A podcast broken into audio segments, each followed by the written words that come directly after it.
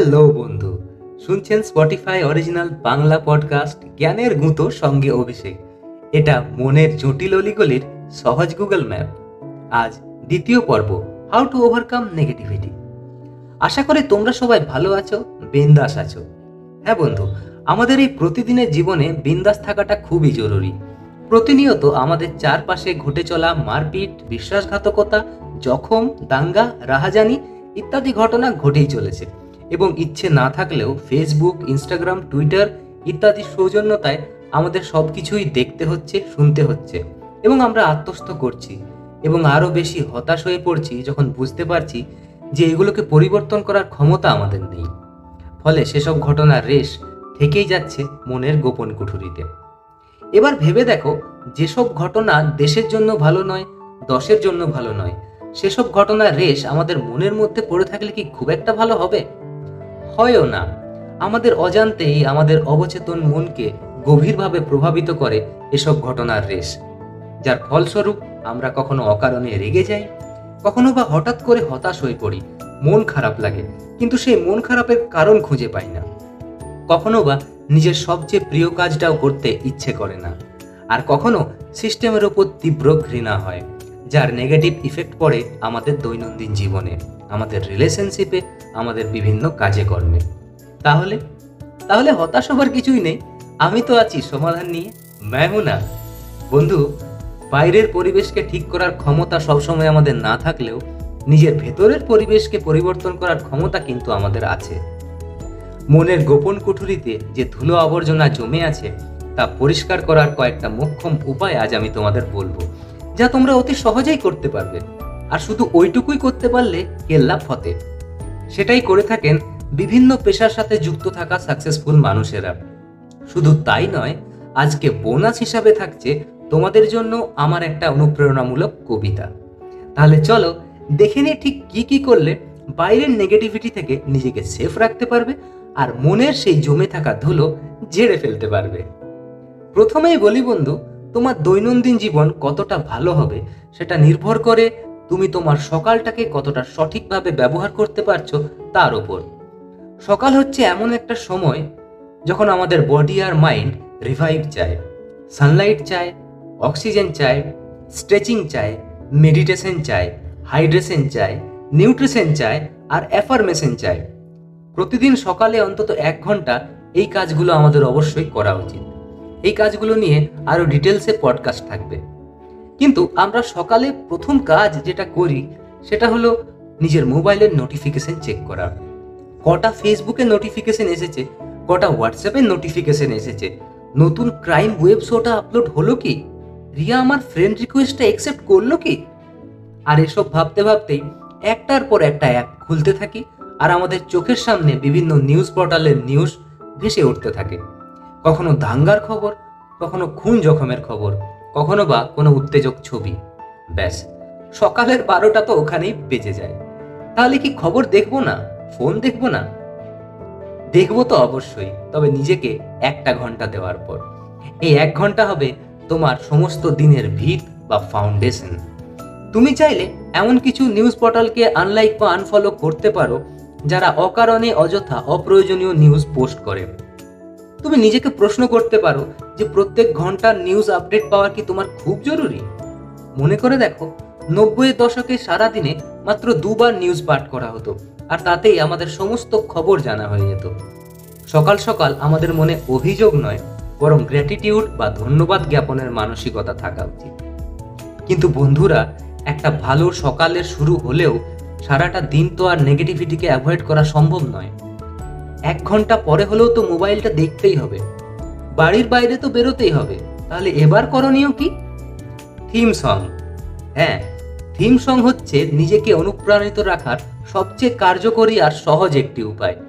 অমিতাভ বচ্চন থেকে শুরু করে এপিজে আব্দুল কালাম, রবীন্দ্রনাথ থেকে শুরু করে স্বামী বিবেকানন্দ, প্রত্যেকের জীবনেই এই থিম সং একটা বিরাট ভূমিকা পালন করেছে। থিম সং অর্থাৎ এমন একটা গান যা তোমাকে ভেতর থেকে আত্মবিশ্বাসী করে তোলে। এমন কোনো মানে নেই যে সেই গানটাকে একটা মোটিভেশনাল গানই হতে হবে। সেই গান যে কোনো গান হতে পারে।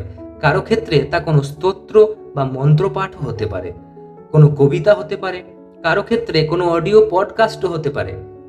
মোটের ওপর সেই গানটি এমন একটি গান হবে যা শুনে তোমার মুখে হাসি ফুটবে, মুড ফ্রেশ হয়ে যাবে, নাচতে ইচ্ছে করবে এবং নিজেকে ভরপুর আত্মবিশ্বাসী মনে হবে। সকালে বাড়ি থেকে বেরোনোর আগে বাসে, ট্রেনে, অফিসের ডেস্কে ফাঁকা সময়ে, এমনকি রাতে ঘুমানোর আগে সে থিম সং তুমি বারবার শুনবে। তুমি চাইলে গুনগুন করে গাইতেও পারো। মিউজিক বা সংগীত সব এমন ম্যাজিক ঘটাতে পারে যা তোমাদের ধারণারও বাইরে। তাহলে আজকেই বেছে নাও তোমার প্রিয় থিম সং কোনটা। আড্ডা আমাদের জীবনে অনেকটা বড় অঙ্গ, বিশেষ করে বাঙালিদের। আর যদি কোনো মশলাদার চটপটের টপিকে সেই আড্ডার বিষয়বস্তু হয়, তাহলে তো কথাই আলাদা। আমরা সবাই যে যার মতো নিজেদের মতামত দিতে থাকি। বলা বাহুল্য বিদ্বেষ পোষণ করতে থাকি। মশলাদার আনহেলদি আড্ডা কিন্তু তোমার মনকে আরও বেশি আনহেলদি করে তুলতে পারে। তাই এরকম আড্ডা থেকে নিজেকে সরিয়ে রাখাই বাঞ্ছনীয়। তবে আড্ডার বিষয় যদি হয় নিছক মজা বা কনস্ট্রাকটিভ তাহলে কোনো অসুবিধা নেই। রিডিং বা বই পড়ার কথাটা না বললেই নয়। বন্ধু, বই হচ্ছে এমন একটা জিনিস, যদি তুমি মাত্র একটা বই পড়ো, তাহলে তোমার অভিজ্ঞতা, জ্ঞান, বুদ্ধি দশ বছর এগিয়ে যায়। কারণ একটা মানুষের বছরের পর বছরের গবেষণার ফল হয় তার বই। যে বই পড়ে, তাকে কেউ কখনো নেগেটিভ করতে পারে না। বই তোমার মনের দরজা জানলাকে উন্মুক্ত করে, তাতে বাইরের আলো বাতাস ঢুকতে সাহায্য করে। মনে জমে থাকা সমস্ত ধুলো পরিষ্কার করতে সাহায্য করে। আটকে থাকা জীবনকে নতুন দিশা দেখাতে সাহায্য করে। কিন্তু বই পড়ার সবচেয়ে বড় প্রবলেম হলো, বই হাতে নিলেই বড্ড ঘুম পেয়ে যায়। তাতে ঘাবড়াবার কিছুই নেই। তুমি চাইলে প্রত্যেকদিন দু পাতা করে বই পড়ার হ্যাবিট তৈরি করতে পারো।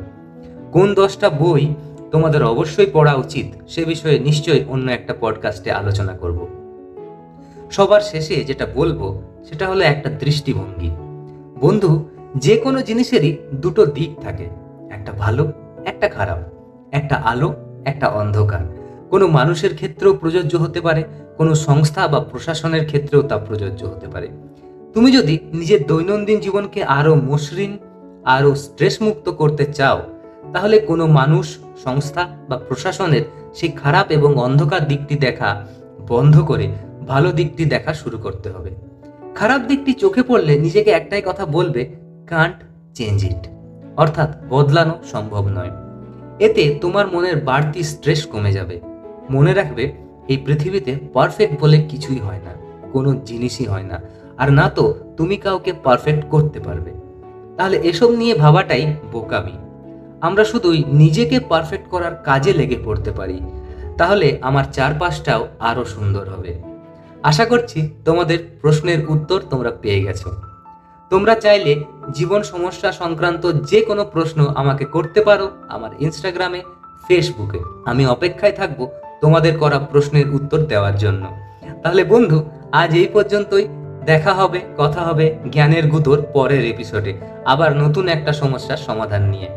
শুনছিলেন স্পটিফাই অরিজিনাল বাংলা পডকাস্ট জ্ঞানের গুঁতো, সঙ্গে অভিষেক। এটা মনের জটিল অলিগলির সহজ গুগল ম্যাপ। এই পডকাস্টের শেষে বোনাস হিসাবে থাকল আমার একটি অনুপ্রেরণামূলক কবিতা। আজ আবার একটা নতুন সূর্য আমাকে জানিয়ে দিতে বলল, এখনও তার মিষ্টি রোদে লেখা শুধু তোরই নাম। আজ আবার একটা উষা মাখা ভোর আমাকে আহ্বান জানালো, তোকে পুনরুজ্জাগরিত করতে, তোকে জানিয়ে দিতে যে তোর স্বপ্নের পুষ্টিতে তারা আজও হয়নি পুরনো, তারা আজও আছে বেঁচে। আজ আবার চঞ্চল পাখিদের খলকল তান। আজ আবার আনকোরা মেঘের সাজা আকাশের গান। আজ আবার একলা বয়ে চলা শীর্ণ নদী। আজ আবার উন্মাদি কাল বৈশাখী। শুধু বারে বারে তোকে বলতে চায় তারা এখনও রয়ে আছে তোরই পাশে, নিজ মহিমায়। তারা বসে আছে আজও তোরই পথ চেয়ে, তোর সফলতার পদচিহ্ন পেয়ে। তারা আজও বরণডালা হাতে বসে আছে তোর অপেক্ষায়। আজ আবার একটা নতুন দিন তোর যোগনিদ্রা ভাঙিয়ে দিতে চায়। উঠে পড়, তুই বিশ্ব প্রকৃতির সঞ্চয়, তোর হেরে যাওয়ার কিসের ভয়?